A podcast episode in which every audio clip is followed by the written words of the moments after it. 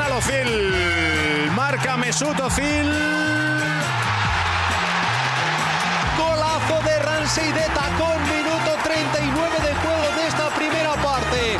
Marcó Ramsey un auténtico golazo, fantástico para el Arsenal. This is Arsecast Extra. Hello there, and welcome to another Arsecast Extra, as always, with James from Gunnerblog. Goodly afternoon to you. Goodly afternoon. We're mixing it up. Yeah. Apologies for the delay in getting to you. Well, look, you sound like a man who who's had a weekend. I've seen some things, guys. I mean, my voice isn't working, but the rest of my body isn't really working either. I was on a, a stag weekend. One of my oldest friends is getting married in a few weeks' time, and I was in Scotland, that most glamorous of locations, um, near Alloa, on a stag weekend. Wh- Why precisely near Alloa in Scotland? What was the decision making process there? I have absolutely no idea. Basically, there was talk of Scotland and talk of somewhere with an outdoorsy vibe, and they managed to identify a house that could sleep 15 people somewhere near Alloa. But genuinely, we were going around all these little towns in the local area, and all people would ask us is, Why have you come here? Um, nonetheless, we had a terrific time. On Friday night, we went to a, a local bar in Alloa itself with um, a performer there called Ray Blondell. And if you're ever in Alloa, you must check him out. Ray Blondell. There are posters up saying Ray Blon- Blondell live from Las Vegas. Now, far be it from me to dispute the veracity of Ray's claims, but I'm not entirely convinced that he has a performing history in Las Vegas. Ah, okay. See, my mind went somewhere else. I, th- when you said live from Las Vegas, I thought it was some kind of bi-location trick that he's No, no. performing from Las Vegas, but but somehow projecting himself as a hologram into this this bar in Alloa. No, sadly not. It was just a man, a local man from Alloa, who claims to have had a history performing in Las Vegas, singing blurred lines to a room of bemused old people. It was fantastic, to be honest with you. Of all the songs to sing, I mean, whatever about the Sinatra classics, Blurred Lines. Blurred lines. One one of the creepiest, most. Ugh, it's a I know. gross song. I, I suspect he was wearing a wig as well. He looked a bit like Boris Johnson, Ray Blondell. Ray Blond. I'm going to have to Google him here because That's- maybe Does it oh. exist? I think Raymond Blondell is his full name. Raymond. Tottenham used to have a, a midfielder called Jonathan Blondel. That's I don't know if right. He's any relation? Oh, here he is. Have you found him? I've found him. Oh, actually, Raymond Blondell duet with Jerry Lee Lewis. Hang on a minute. He's legitimate. Yeah, well, so it seems. Raymond got to sing with Jerry Lee at Gleneagles Hotel after touring with Jerry Lee. Do we need a blast of this? I think we do. Okay, hang on. It's loading up here on the YouTube. Here they are. They're on stage. Gonna bring it forward a little bit. Hang on.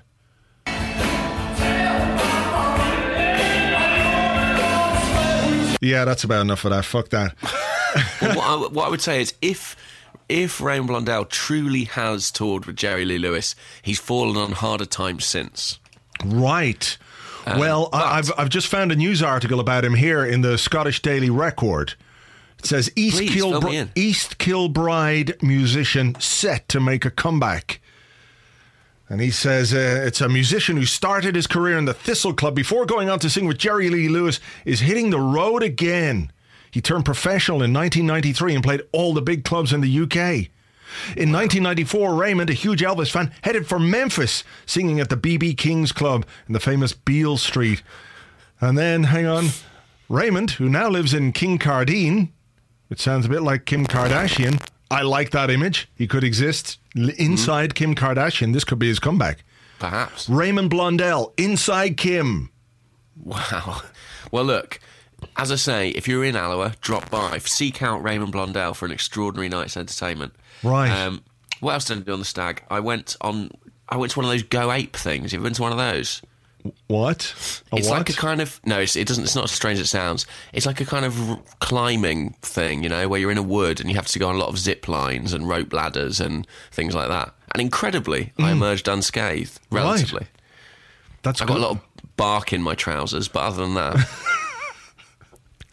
um, all in all, it was it was it was good fun. but I'm Excellent. I'm yeah I'm sort of uh, paying the, the price somewhat today. Mm. I, I'm fascinated. I've read on this Raymond Blondell article. I'm fascinated. He's talking. He's talking about, uh, you know, his career. He says, "I also played in the famous Viper Room in L.A. And when the curtains opened, all my heroes were there, with the likes of Jack Nicholson, Morgan Freeman, Kid Rock." Daryl Hannah, and even Johnny Depp himself.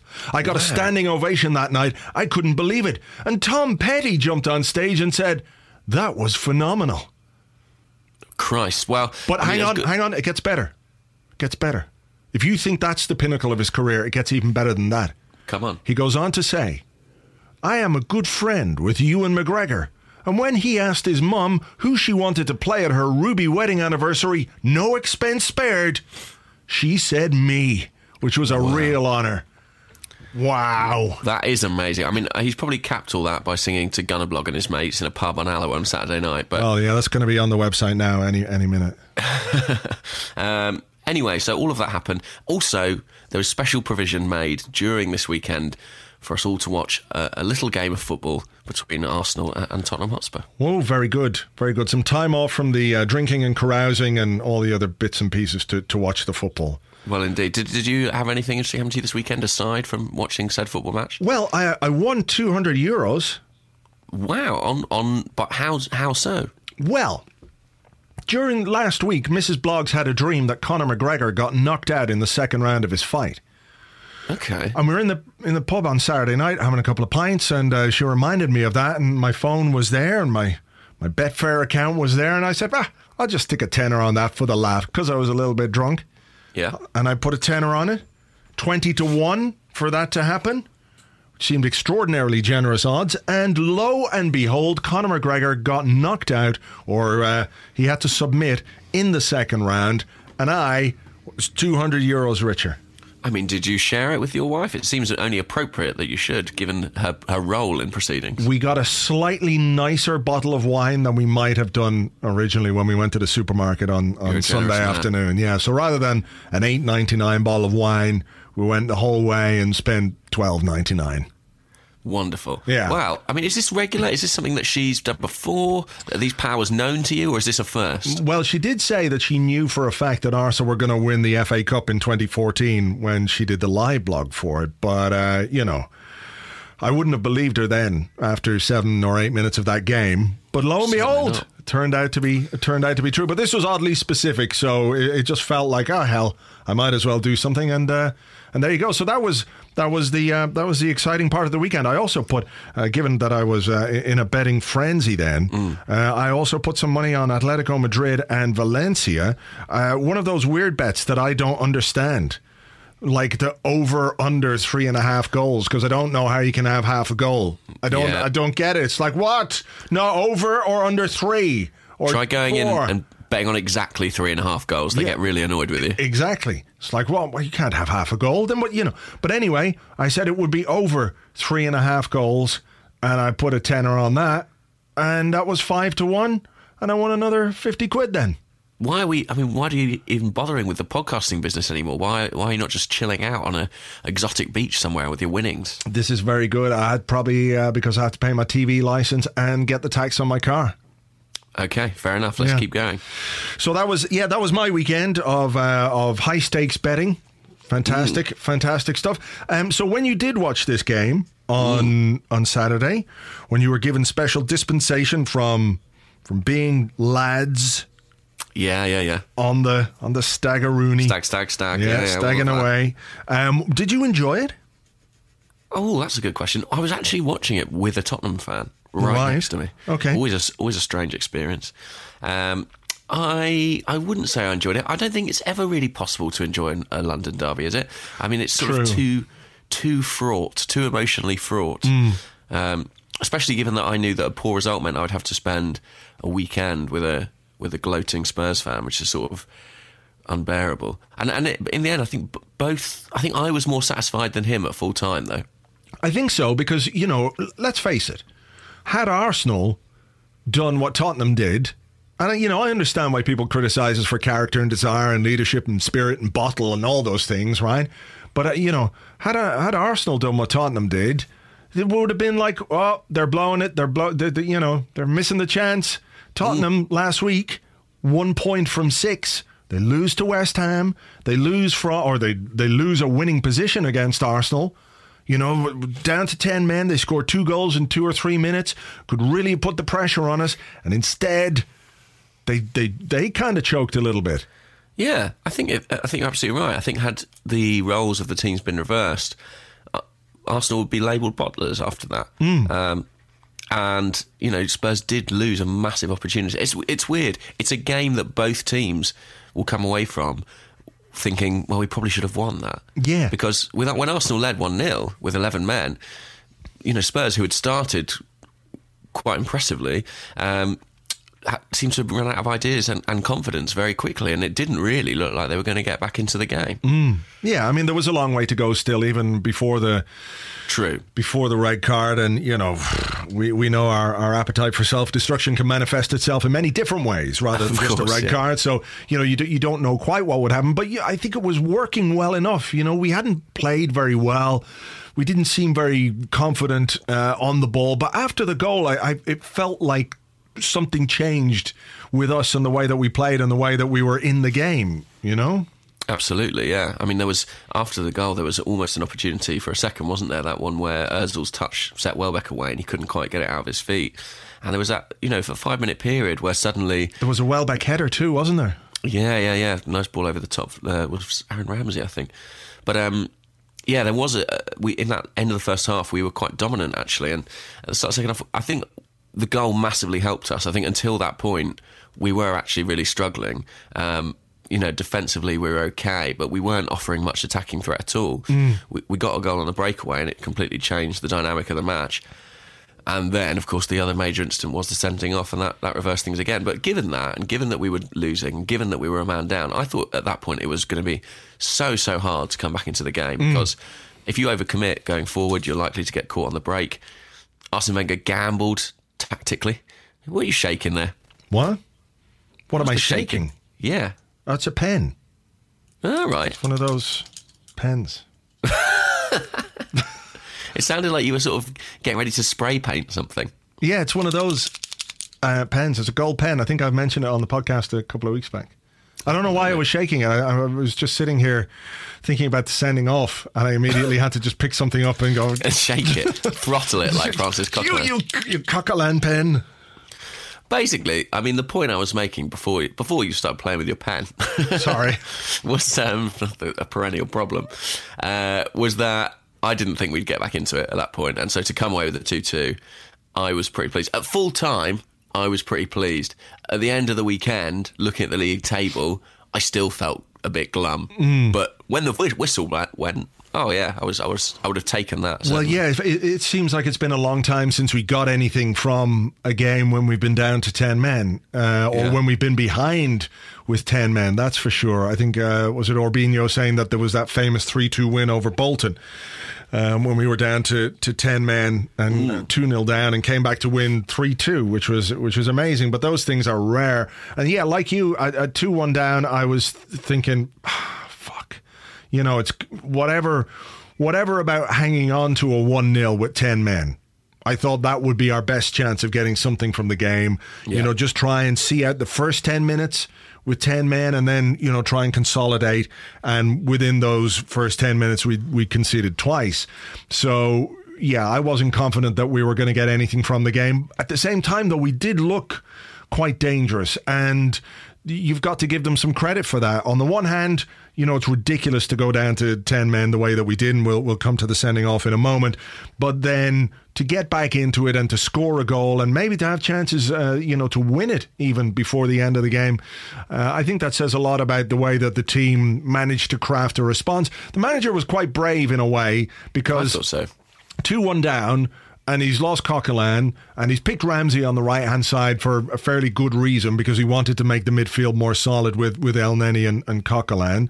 Uh, so Coquelin is gone already. Ramsey's moved back in, and he takes off Elneny as well. So both of the ostensibly holding midfield players are gone. So you're looking at that centre of, uh, of midfield from us being not weak, but certainly not in any way secure or solid. Puts on Olivier Giroud, and then you know, we get a goal. I mean, it was it was brave because he could have. There was talk of you know Flamini coming on. Would Flamini come on and and help shore things up? But he actually went for it, and we got some reward for that.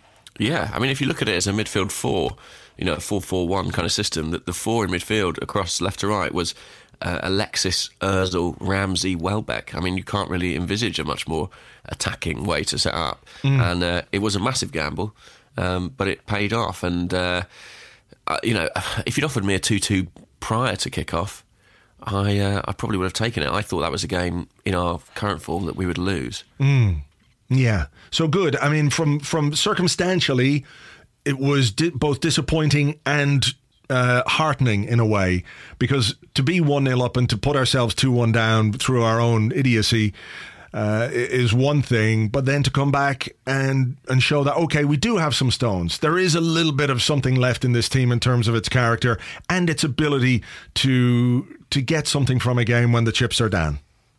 Yeah, some disappointment and some pride, I would say. Yeah. All right. So let's um let's touch on the things, the various things that happened then. The goal, the first goal. Um look, he gets a, he gets an awful lot of criticism, Aaron Ramsey. I understand why to a certain extent. I think it's I think it's overblown a bit.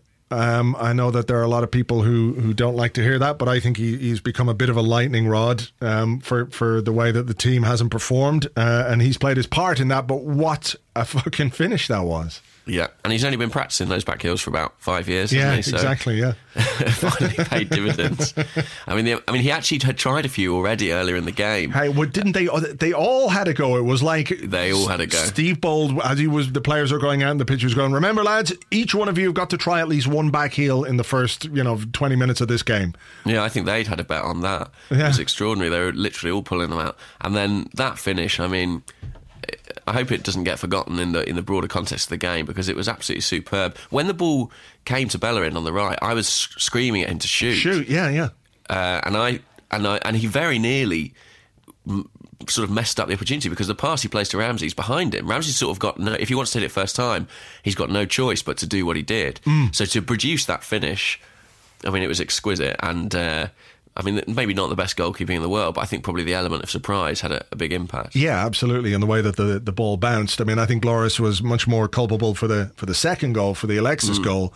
Like you'd be gutted if your own goalkeeper let that in.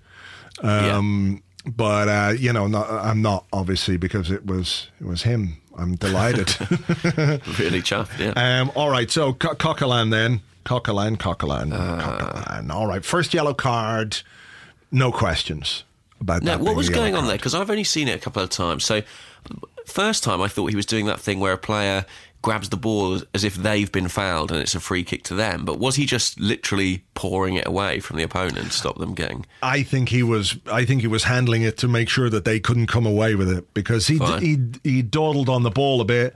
And and this goes back to something we were talking about maybe last week uh, and certainly the Arsecast on Friday in terms of the way that we're playing at the moment is that there didn't appear to be an awful lot of movement for him. That we, we're so static at times that he's on the ball in the centre of the park, he's looking for a pass, and it happened mm. more than once against Tottenham. It happened in our last number of games where you see players looking for somebody to pass the ball to and there's there's nobody there. Now he he was a little bit um, hesitant on the ball. He got crowded out and bundled off it, and I think he he just handled it to make sure that they couldn't come away with it. That's what I think. So he can. I don't think we can have any arguments. Yeah. Okay. Well, I mean, there was no arguments at all. I just wondered what was what mm. was going through his mind, really. Um, Mrs. Bloggs probably knows with her, her, powers of foresight and you know all these mm. other psycho psycho something powers. Um, but I the for second one. I mean, the thing is, at half time, there were a lot of jokes going around on Twitter, weren't there, about when will Coquelin sending off be? Mm. Um, and and so it proved. Really, I mean, it was. Uh, second one, I'm not even sure how much contact there was. I haven't, again, I haven't seen it too many times, but it, diving in like that, such a ridiculous risk to take. Yeah, I, look, the only contact that was made was Kane making contact with Coquelin as he jumped over him. Uh, mm. But you know, yeah, I mean, it was just daft for him to slide in the way that he the way that he did. You know, Arsene Wenger said afterwards that we we spoke to him at halftime. We told him you know, you're on a yellow card. Don't do anything stupid. And whatever way you want to dress it up, and, and certainly I think the, the, the contact from Kane was bought. Um, it was it was what you would expect most players to do. The rights and wrongs of it, I think, are pretty much irrelevant in the circumstances.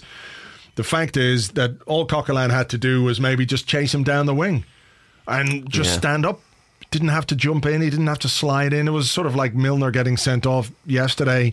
Um, you know, a second yellow, ridiculously stupid second yellow card, uh, where where players just I don't know if they misjudge it. I know we're talking about split seconds here, where you think you can get the ball and you make a, a, a brilliant tackle, but you, the risk reward there thing is skewed far too heavily on the risk. That if you get it wrong, you're fucked, and he was. I mean, what do you attribute it to? Do you think it's uh, misjudgment? Do you think he was caught up in the atmosphere of the game and his head went slightly? What do you put that down to? I, I don't know. I look, I think it it happens all the time. Footballers make those kind of silly mistakes all the time. Juan Mata did it yesterday. You know, th- these are experienced footballers. Um, yeah, heat of the game, I guess, and, and trying to make an impact and trying to to make a difference. I don't think he was trying to let the team down. There was no nothing like that. It was just okay. Uh, I'm going to go for this. Oh shit, that was a really bad decision you know, Yeah. and and that's what it is. Um, and I think it was it was daft and silly and idiotic and, and everything else. Um, but you know, again, better players than him have done worse things than that uh, down the years, and uh, you know, players who you would expect to have more sense. Uh, have done worse things than that, and I think we have to maybe stand back a bit and look at okay, why does this happen in the heat of game? Why do footballers do things that they know they shouldn't do? It's because they're pumped up, because they're full of adrenaline, because the decision making process is perhaps a little bit skewed, and because they have to make uh, decisions in very short spaces of time. Uh, and you know, when they get it wrong, the consequences are are, are pretty bad. Well, yeah, so it, so it proved for Arsenal. I mean, I suppose with Spurs, what was it, within seven minutes of the sending off, going ahead? Um, What was the first goal? Oh, the set piece, wasn't it? Set piece, and it fell to Aldevar, Aldev, yeah, whatever his name is. Um, and he just he just cracked it home, and then second one. Yeah, I tried not to mention that goal as much as possible on the blog. Uh, my, Because it was, I mean, I, I'll say it quietly, but it was a, it was a good goal, wasn't it? It was a, was quite a good Finish. it was a good goal. Yes, it was yeah, it was a- quite a good finish. But, yeah. um, but yeah, my brother was saying, uh, I I read your blog this morning, you know, on Sunday morning, he was going, know, you played, uh, downplayed that goal very nicely, the Kane goal. Yeah. I was going, yeah, I'm not giving that fucker any credit. I'm just tired Well- of it. I'm actually delighted for, you know, one of the reasons why I'm delighted we got a point isn't just for the fact that we got a point. It isn't just the fact that, uh, you know, Tottenham are going to feel that. It isn't just from the fact, uh, the fact that we needed a point. It was to fucking save us from a week or two weeks of Harry Kane being held, you know, the, the, the, savior of English football, or the you know just uh, shut up. Look at his brilliant winner against Arsenal. It wasn't a winner. Didn't win Thank anything. God, yeah, we yeah. consigned it to relative insignificance. Hmm. I mean, if we're not going to talk about the quality of the strike, should we be talking about the, the quality of the defending? I Hmm. mean, um, Saka, what was going on there? He was chasing down towards the touchline. Maybe he should have just put it out, played Yeah. it simple. for sure. And I think Gibbs um, shouldn't have played Alli on side. Uh, No, a little bit of a mistake there. But yeah, just you know, be a bit industrial, be a bit safe, and just put it out for a throw. Hmm. You know, he could have easy, even just gone uh, when Alli was there, just go through the back of him. You know, push him over, and you know, if you have to even concede a free kick in that position, it's just a corner. So um, yeah, just don't get caught the way that we got caught. But uh, again, I don't think we did enough when Kane got the ball to close him down. Um, we made it a little bit easy for him. We invited him onto us, and yeah, look, it was a, it was a good finish, but you know, Yeah, I mean, keeping no chance with that one. But worth saying, I suppose, that the goalkeeper generally did did very well. I mean, I, I thought, you know, I was obviously. bit- Why are you laughing? well, yeah, he did, he did, he did do well. He made like one great save in the first half, and uh, that save then in the the second half. Ah, the one that was going over the bar. Well, yeah, no, that was fine. Again, you know, I quite like a bit of that. You know, a little bit of the showman save. It was definitely going over the bar, and he, he you know, he made the most of it, made a meal of it, and that's fine. You know, I think goalkeepers can can get some confidence from things like that. But the one where the ball nearly went over the line, Ah, well, that was a strange positioning decision, you have to say. that was that was what I was getting at here. It's that you know, if if you are going to be in goal, I, I'm pretty sure one of the basics is not standing behind the line. I could be Sure. wrong. maybe I'm no goalkeeping expert, but I would have Finally, thought. finally, we've uncovered the problem with Arsenal's goalkeeping coaching. Um, but I tell you what, though, being sat next to a Tottenham fan when that goal decision replay came through and seeing how close it was to being over the line Mm. was truly hysterical. In many ways, I was, I was, I was grateful that he decided to stand behind the line in order to make it that that much more agonising for Spurs. Yes. Yes. I mean, look, he did he did pretty well, I think, Ospina. Um, you know, you do wonder maybe if a taller goalkeeper might have got to Kane's. Maybe. Maybe. Maybe if he was about ten foot tall, definitely. I don't know. I'm gonna I'm gonna you know have a look at it here and have a look from the reverse replay and, and I'll see. Have a look. Yeah, I mean, I'm intrigued. I mean, it was a good strike, certainly. I mean, we keep saying it, and it, makes me feel sick every time. But I'd love to believe there's some way that you know it could have been stopped. Okay, I'm gonna I'm just sort of opening the file here Okay. in the old VLC. Um, what minute was that goal? It was about the. Okay, here it is, sixty something minutes. Uh, I'm just scrolling backwards. I Can't believe you can do this to yourself, really. just watch it again. Yeah. Yeah, what the fuck am I doing? This is this is. I mean, I don't know. Life's too short, isn't Yeah, it? No, exactly. but let's let's answer the question. We've come this far. Okay. All right. Uh, I'm going back. Okay, We I need can to see him. Oh, I can see him celebrating. It's gross. Oh, disgusting. He's hugging. Look away! Look away! Oh, Kyle Walker is having a good time. Nobody, nobody should have to view that.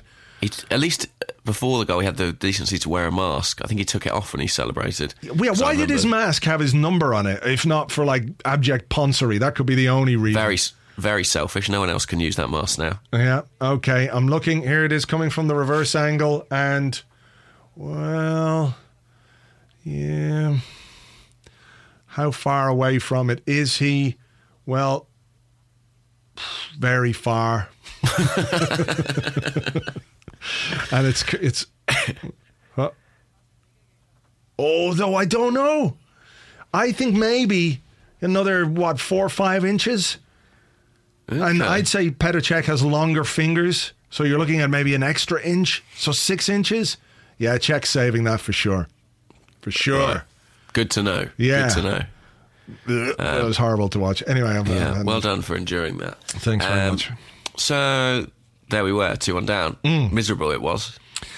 And then Alexis Sanchez scores his first league goal since October, and he was a very, very happy man. I think we were all happy men Mm. at that precise point in time. This time, definitely a, a perfectly placed pass from Bellerin around the outside. And yeah, one of those little skipping, bouncing finishes. But I agree with you; you'd be a little bit disappointed in your own goalkeeper if they if they conceded that. But no complaints from me, certainly. And No. Great to get Alexis, you know, a goal. I mean, that's such a long time, isn't it? Yeah. To have not scored in the Premier League. Yeah, yeah. I mean, he did get the one against Burnley, obviously in the FA Cup, but you know, in terms of Premier League, I'm sure that was a weight that was that was playing on him and on his shoulders. So it'd be good if if that's taken uh, taken some of that off him for the games going forward. Um, Definitely. I mean, Arsene Wenger's been talking about Alexis quite a lot in his press conferences, and he's been talking about um, psychological elements, really, hasn't he? You know, about being trying too hard or or being correctly focused. I think no one doubts his talents there. It's just about settling him down, and hopefully this goal will go some way towards doing that. And he- of course, he is a player who sort of scores in bursts as well. So hopefully, this is the the floodgates well and well and truly opened. Um, yeah, but look, I mean, what what what did you make of the the selection of of uh, Mohamed Elneny in midfield? What, how did you think that worked? Um, it's funny. I, did we did we talk about that? Oh, we, I think we talked about it as a possibility for Wednesday for the Swansea game, didn't we? Um, and it didn't transpire. Then we lost, and then lo and behold, it was in on the weekend. I thought um, it was a, an unspectacular performance, I would say, from Elneny, but one that, from a strategic point of view, seemed to work rather well. I mean, certainly pushing Aaron Ramsey into the advanced areas paid dividends with him getting the opening goal, and I thought we looked a little more solid, a little more disciplined in the middle of the park. Um, I think that's more to do with the type of player he is than any great individual attribute, you know. Although I do think that he's clearly energetic. Clearly, uh, he provides some of the movement maybe that we've been lacking in terms of, being available for a pass.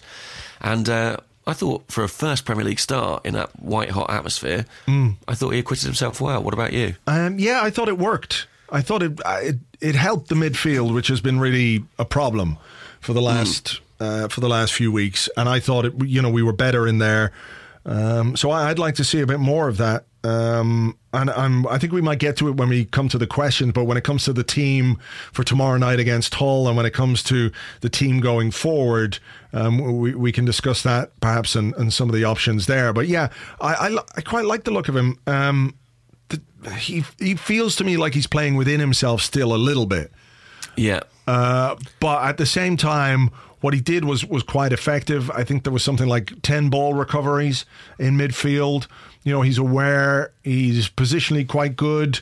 Um, passing, I think, under pressure, um, like many of the Arsenal players on, on Saturday against Tottenham, wasn't brilliant, but you know, it wasn't it wasn't bad either.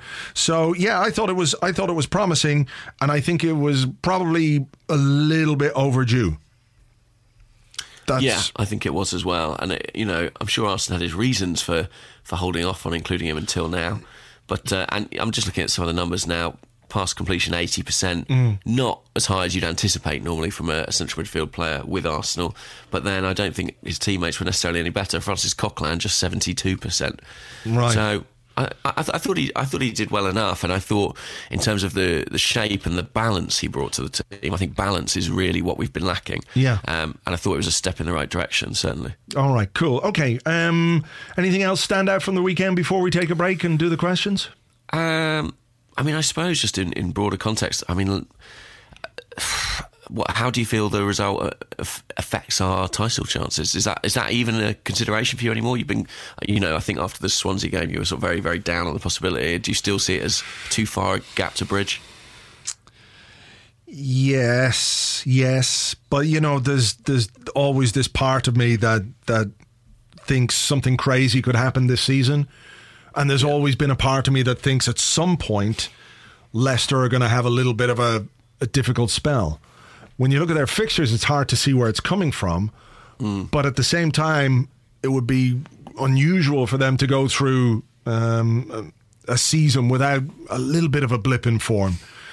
Uh, so I'm I'm sort of not that I'm banking on it, and I don't necessarily expect it, but it, you know if it happened, it wouldn't it wouldn't surprise me. But I think we've just left ourselves with, with far too much to do. You know the, the the results against Manchester United and Swansea think about those in the context of what we expected from them and where that might leave us in the title race, you know, it's very difficult to to be anything other than than pessimistic about our chances of of winning it. Not to mention what we actually need to do from here anyway on our own in terms of how many games we've got to win uh, and how we've got to perform. So yeah, I'm I'm I'm still pessimistic yeah, I mean, uh, Vic the Quick at Victorious81 on Twitter sent in a thing showing that in every Premier League season since 95 96, the winner, ultimate winner of the division has come from a, a side who is in the top two uh, at this point in the season. Now, I take the point, of course, that this season is particularly tumultuous. It does feel like anything could happen. But if Manchester City win their game in hand, they would ju- jump above us into third. We'd be in fourth position. So really, we're looking at needing three teams mm. to slip up uh, and us to be great. And I just feel like, uh, with the way things are, that doesn't feel particularly likely. Mm. Um, but I think, to be honest, we're not even at a point where we can really be thinking too much about that. I think it's about just trying to put some form together and steady the ship and try and regather some momentum. You know, and if we, if if within a few games we're back in the race or still in the race, then so be it. But I think really we just need to focus on our, on ourselves. Yep, yep. Okay, Grant. All right, we're going to take a short break. Uh, that's the end of part one. We'll be back with part two and your questions right after this.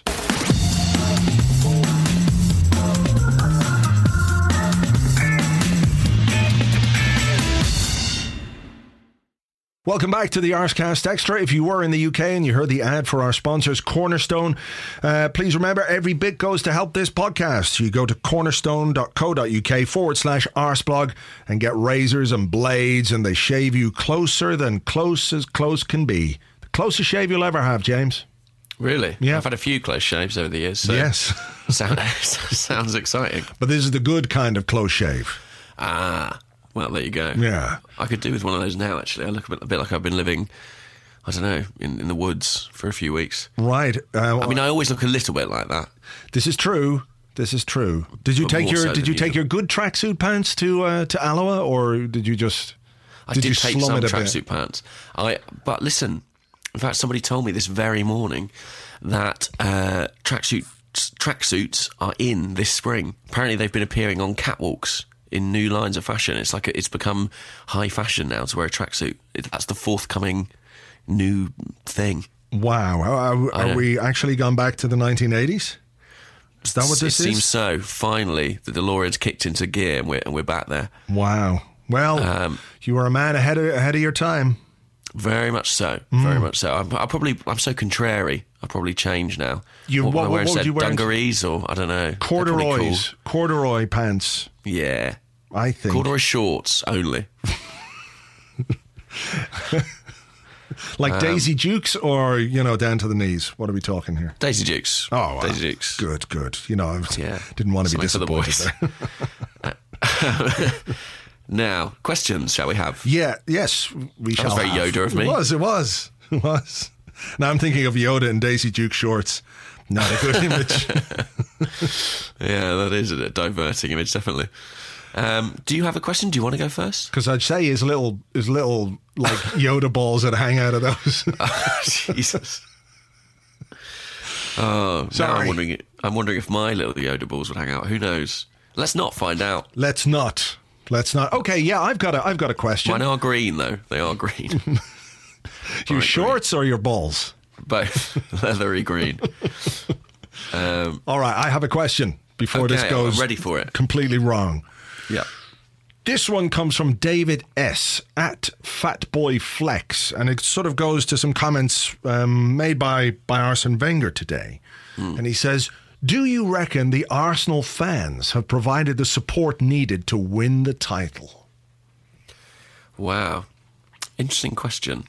Um, what, what, what, do you want to mention these comments that you alluded so mysteriously to there? Uh, have you not seen them? I, I have, but I just wondered if people. All right, yeah, we might get so. some, we might get some context. Yeah, Arsene Wenger saying, uh, "I must tell you that the the pressure from our supporters is relentless. We have to deal with that. We have to go on a run again. I prefer that the fans are happy, but I'm worried that it can get to the players' confidence level." And I guess this is, you know, the, the, the outpourings of frustration that we get when, you know, we let a one goal lead slip to Swansea at home. That kind of thing, I think he's talking about. I mean, I'm I'm sort of glad for his sake that he didn't say it in the immediate aftermath of the Swansea game because I think that would have provoked a lot of anger. You know, it, it would have it could have been construed certainly as uh, blaming the fans for potentially their part in that night. One thing I will say is, I uh, my brother. Remember my brother, the Chelsea fan? I do. I remember him well. Yes. Yeah, yeah. He was at Arsenal Swansea.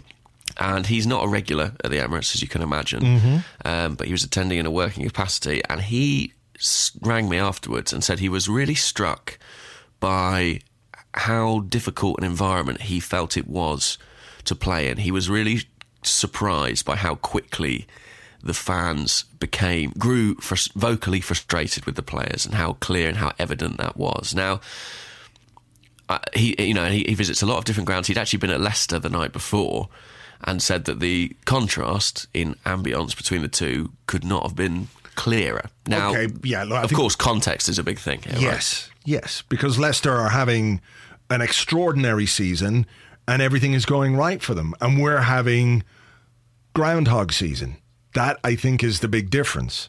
You know, I don't think I think in the in the context of this particular season, even or uh, you know, even the last couple of weeks, if you were to look at the Swansea game in complete isolation, you might say, okay, well, that's a bit harsh, but we can't do that. We're looking at the, what's happened based on not just this season, but previous seasons and previous seasons where these kind of failings have been have been uh, par for the course.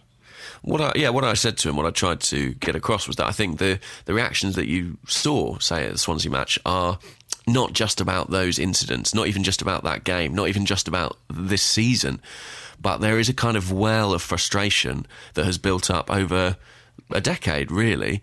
And whenever things go wrong, um, that that well kind of opens up, doesn't it? It only takes uh, a few bad results, and we've had more than a few in the last couple of months or so, um, for a lot of that old anger to rise again. Now, I doubt that helps the players, if I'm honest. Um, I doubt that's a particularly motivating scenario to find yourself in. It will be for some, but for others, I'm sure encouragement would be more useful. But I, I don't, I don't have any, I don't really necessarily feel that the fans ought to behave in a different way. Do you? No, I mean I don't think that. To, the, the question was, do you do you think Arsenal fans have provided the support needed to win the title? I don't think you need support to win the title, if that makes No. sense. That's not what you need to win the title. What you need, you know, are good players. What you need is good management, bit of luck along the way, uh, and that's what you need. Now, ideally, you know, I I think everybody would thrive in a supportive environment, right? I think that's Yeah. that's normal. That you know, if you're being encouraged and, and what have you, that it, it's got to feel better for you than than being criticized. Uh, but if the reason that you're being criticized is because of your collective failings as a team, I think you have to be able to to understand that and not think, okay, they they hate us. They don't hate you. They're just really fucking frustrated at what you're doing and how you're doing it and why you do it again and again and again and again. That's what it is, you know? Um, so, yeah, I mean, look, it would be perfect if everybody, all 60,000 Arsenal fans in the stadium, were absolutely 100% behind the team throughout the game. But we know that's not the case.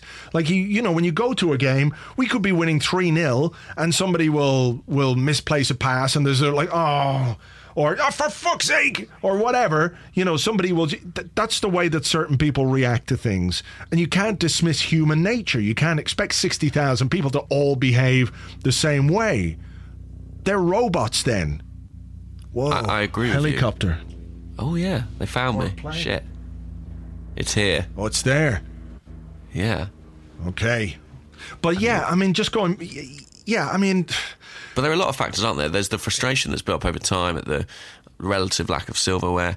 I think, is it fair to say that the, the prices might be a factor in the way the crowd responds to Of things? course. I mean, do you think uh, since the was it it was Jim from East Lower who sent me something actually, and I'll I'll see if I can read it here if it's um if it's readable and not Hmm. uh, necessarily something that was sent in in uh, in confidence. I don't I think mean, it if you, was. if you can't read it, everyone's now just going to be wondering what that is. We're going to have to take this bit out. Yeah. It's going to be too, it's too exciting, too tantalising. Okay, this is a quote, and I hope he doesn't mind me reading it out um, from from one of his friends. He said, "The way that they tried to screw us uh, extra money out of us for Barcelona was unforgivable.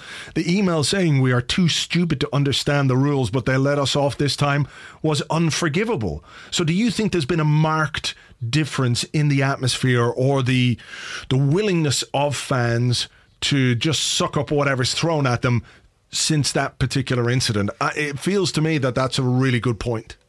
Yeah, maybe. I mean, it's certainly it's certainly acted as a you know it's certainly accelerated to some of the dispassionate reactions, dispassionate, impassioned reactions we've seen, um, and I.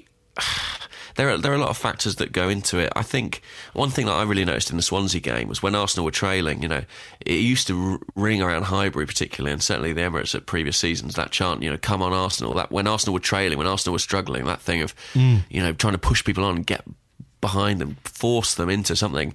And there wasn't much of that in the ground. You know, there was a real despondence from everybody, everybody. Um, but I always think it's primarily the job of the players to lift to lift the fans. You know, I, I think ultimately they're the ones who are getting paid to be there, while the others are being are paying to be there. Uh, and it's the responsibility lies chiefly with them, and they haven't been doing that. Yeah. Look, yeah, you would like to think it's a two way street. That the It is- fans. it is to an extent. It is to an extent. And the fans can, at certain points, really get behind a team and rouse them. And maybe to some extent, it, it gives them encouragement and, you know, they feel like they can go for, for things. Um, but, uh, you know, ultimately, it's what happens on the pitch that dictates the atmosphere. Because you could have a brilliant, you, we could be 4 0 down. And if everybody was singing a happy song, it's not going to make any fucking difference to what's happened on the pitch or what's going to happen on the pitch. But if the team is 4 0 up and everyone's singing a happy song, well, that's why they're singing a happy song. Yeah, completely. So, I- in answer to the question, I think the fans have done enough, and I think given the loyalty so many fans have shown, and again to mention again, the prices that they paid, I think they deserve success. You know? um, it's just a shame the team can't seem to give it to them right Yeah. now. All right, uh, your turn. Okay, this one comes from at Johnny underscore Page, Johnny Page, he's pulling no punches. He says, Did Welbeck's lateral movement make you realise how limited Giroud and Walcott are up front? Well, I don't need anything to remind me how limited Theo Walcott is. No, you don't, do you? Um, but what it doesn't, doesn't hurt to reiterate it. no, no, of course. But what it did was it it showed me that Welbeck can give us something different. That's what that's what it showed me. I really liked it. I think he was a little bit wasteful on the ball. There were a couple of times where he could have. There was one where it was put onto his left foot, and you're going, just have a shot, have a shot, Yeah, have a shot, was- have a shot, and he took another touch, and it, it didn't quite work out. Um, but yeah, I liked the way that he ran. He, he seems physically and the way that he plays. Does he seem a bit more like a modern centre forward? I think so. I think he's got a very good all round game, to be honest. Mm. Um, and I agree with you, he looks a little bit rusty at times, but and I think he knows that himself, listening to his comments after the Spurs game. But that's certainly understandable, isn't it, given the length of his layoff? Yeah, for sure. You know, and he's he's spoken um, after the Tottenham game to say that he's still not 100%. He's still getting his match sharpness back.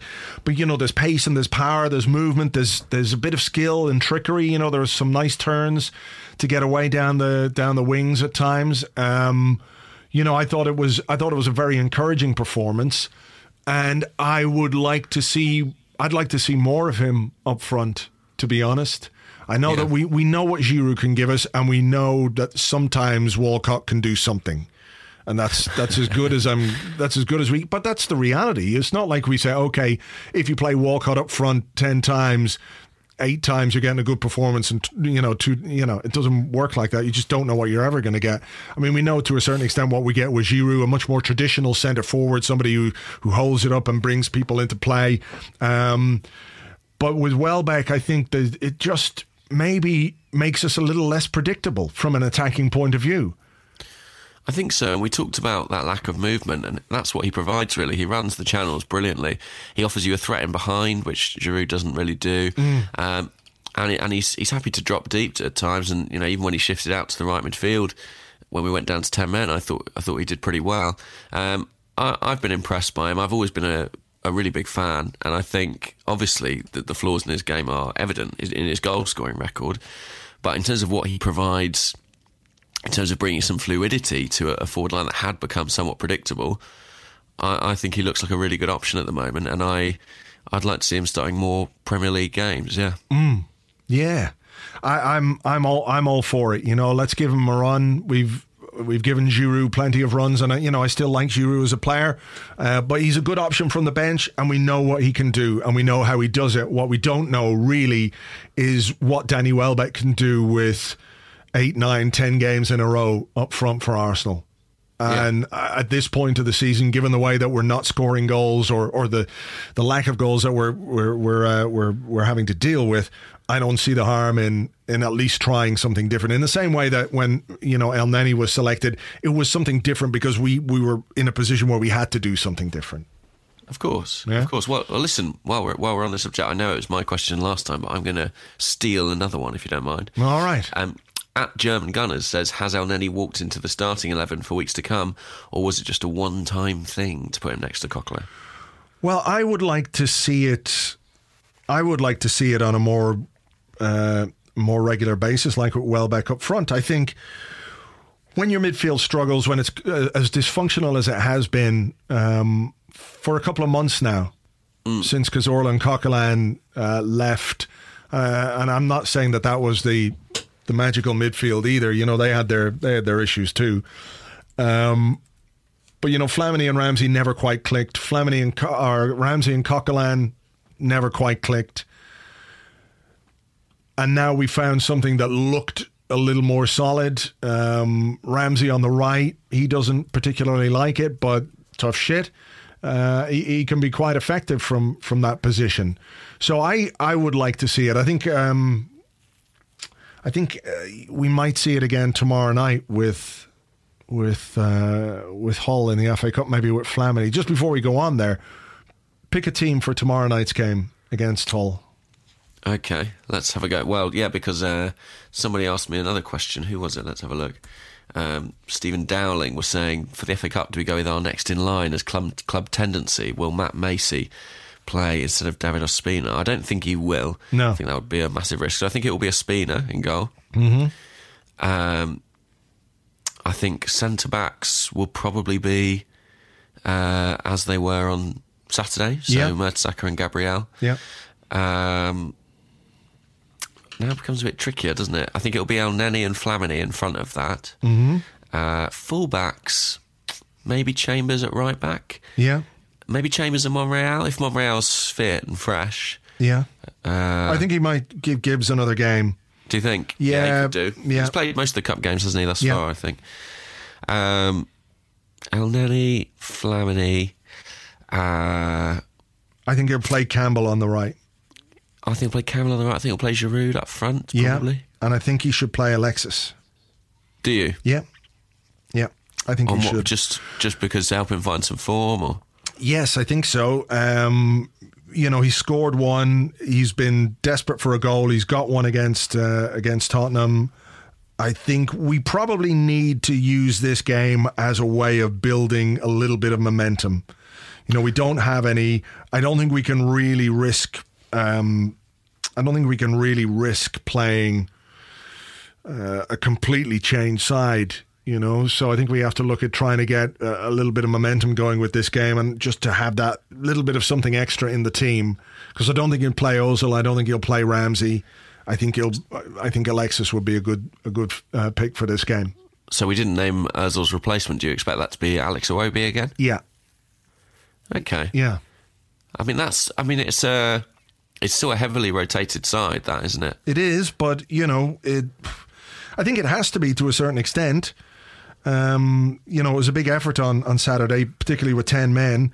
So we'll have to see how how everybody's uh, everybody's feeling from from that. But I think we have to we have to you know, given what where we are in the league as well, there's a real need to win this game to keep uh, a chance of silverware alive as well. for sure.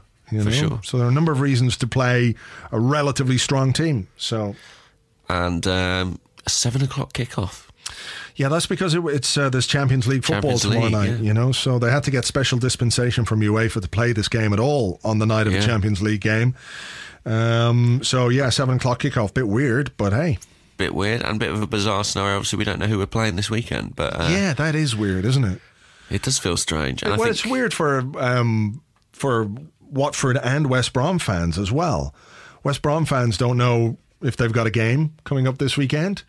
And I think was one supposed to be on the Saturday, one on the Sunday potentially. Yeah, yeah.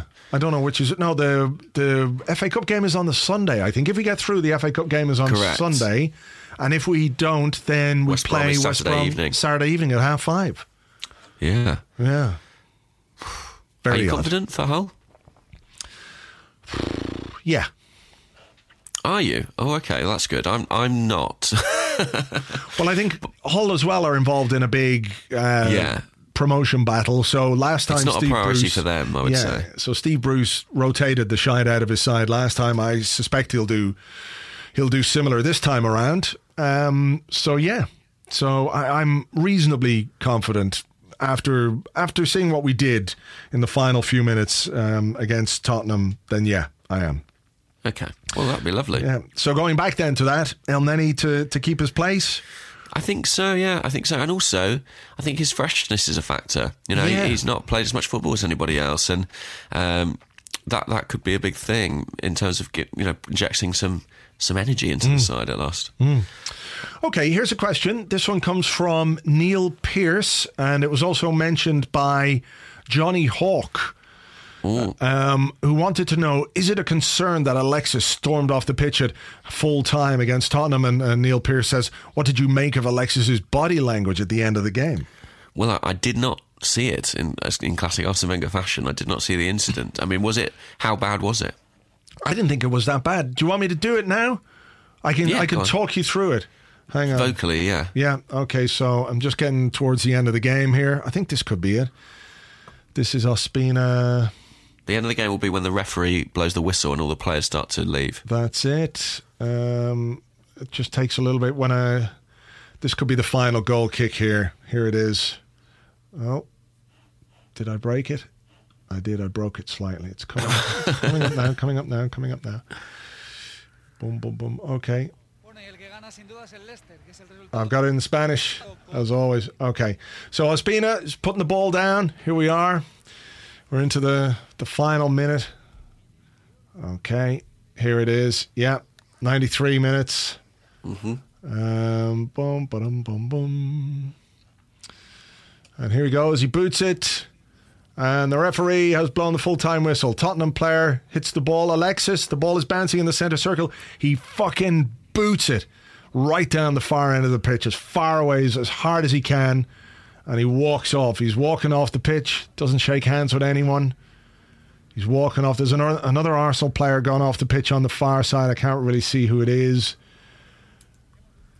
And Alexis is walking off the tunnel, walking straight to the tunnel. And there he goes. Down the tunnel, someone's put an arm around him, giving him a bit of a cuddle from the bench. But that's all it was. I Just mean, can you- frustration. Can you blame a man for wanting to get out of White Hart Lane as quickly as possible? No, not at all. I, you know, I, I think it was just pure frustration that we didn't win the game, and the circumstances in which we didn't win the game, I think, w- would have been frustrating to to him and to some of the other players as well. I mean, in seriousness, I'd be more concerned about the, the quotes he gave last week uh, about Arsenal's. What, what, what did he say exactly? I forget now. About basically the lack of winning mentality, wasn't it? Yeah, Or, yeah, we we lacked the hunger to believe in ourselves. It was something like that. Um, yeah, which has probably been through a translator, so you, it's difficult to you know be absolutely sure what he meant to say. But I thought that was maybe more of a concern because he is someone who I don't think would you could ever question his hunger, uh, the way he applies himself on the pitch, and obviously he'll want to see that reflected in his teammates. Um, I, I think what happened at full time at Spurs is kind of a, a non event, but he is definitely somebody who, if Arsenal continue to fail systematically, then that's going to be a problem for him because he, he's someone who you would describe really as a, a natural winner. Mm. Yeah, for sure, for sure. And then we go back to the question that we had last week. It's a it's a balance, isn't it?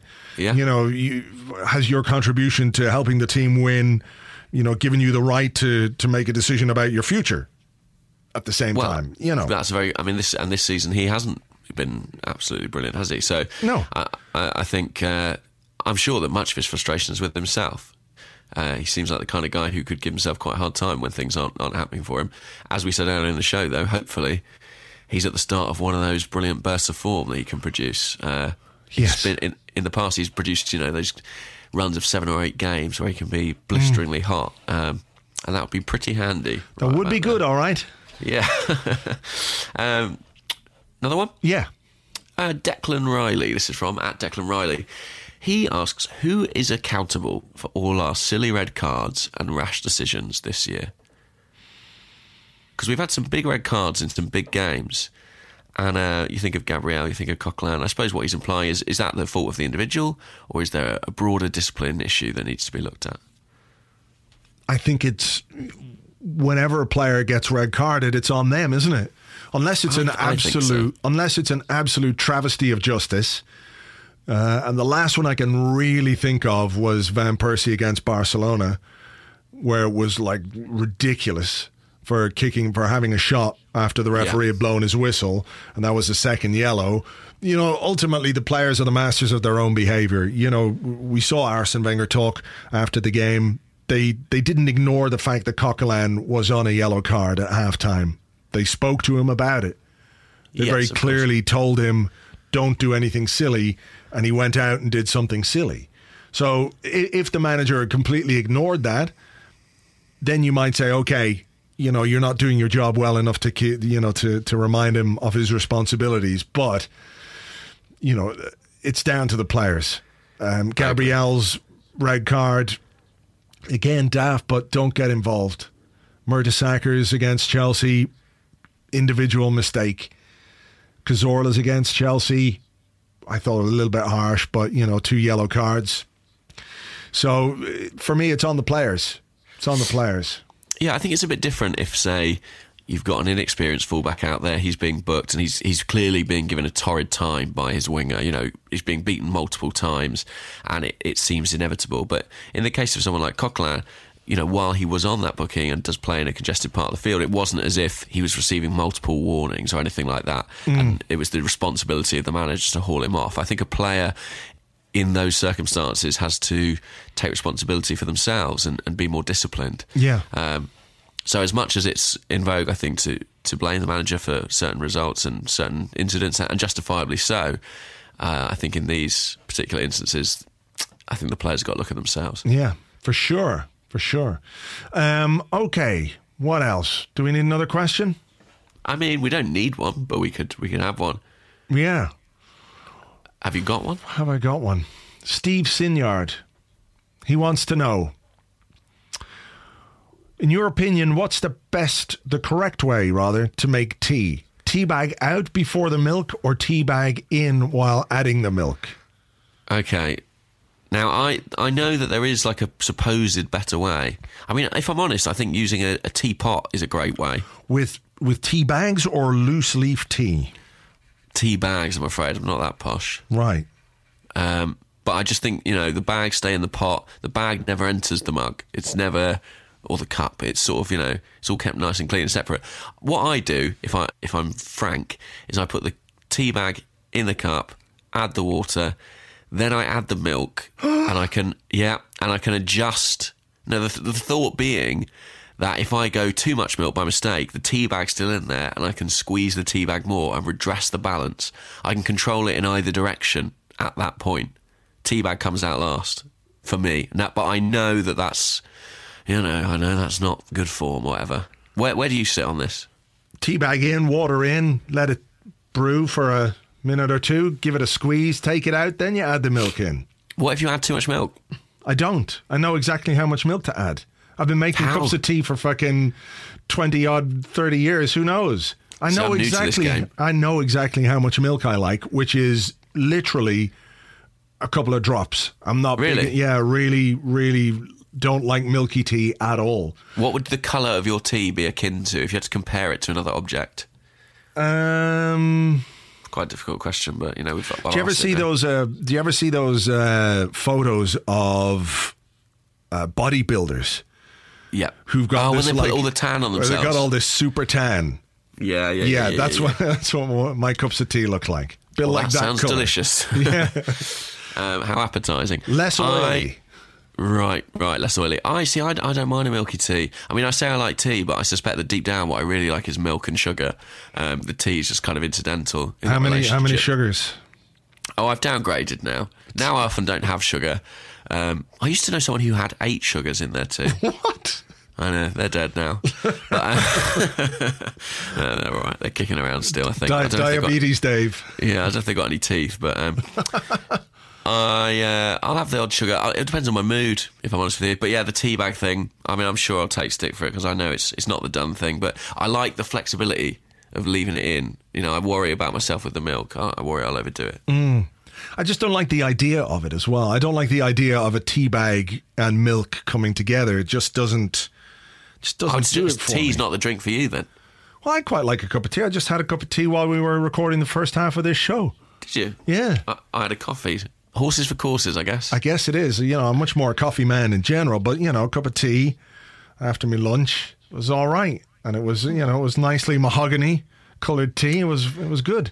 good, good, good, rich tea there. Yes, Um, well, look, I think we've. I mean, I like it when we disagree. It brings some variety to the show. absolutely, and it's always over the most important matters. That's the Exactly. thing. That's the thing. And now, if I ever have to make a cup of tea, I'll know how to proceed. yes, indeed. Um, right. Well, look, will we leave it there then for this week? Let's leave it there. We've got- Let's look forward to Hull. And then who knows? It's the great mystery of this week is that we don't know what's happening next weekend. Exactly. We're going to Hull and back, and beyond that, To Hull and back. nobody knows. Yes, indeed. Um, all right then. Well, look, we'll uh, we'll catch you on next week's Arsecast Extra as we prepare for a game against Barcelona. Of course we do. Of We know we do. we know that's happening. Hmm. Yeah, I'm going. Are you? Yeah, You're a brave man. glutton for punishment, perhaps. Uh, something to be said though for for beer and sandwiches. That's, Oh, of course. that's good. I'm sure you'll have a lovely old time. I'm sure. From 90 minutes. Yeah. Anyway, we'll we'll prepare for that, and on the Arsecast on Friday, we'll look ahead to whatever's going on at the weekend. We'll know by then what we're going to be doing at the weekend. So, uh, as always, thank you indeed for listening, and uh, catch you on the next one. Bye bye.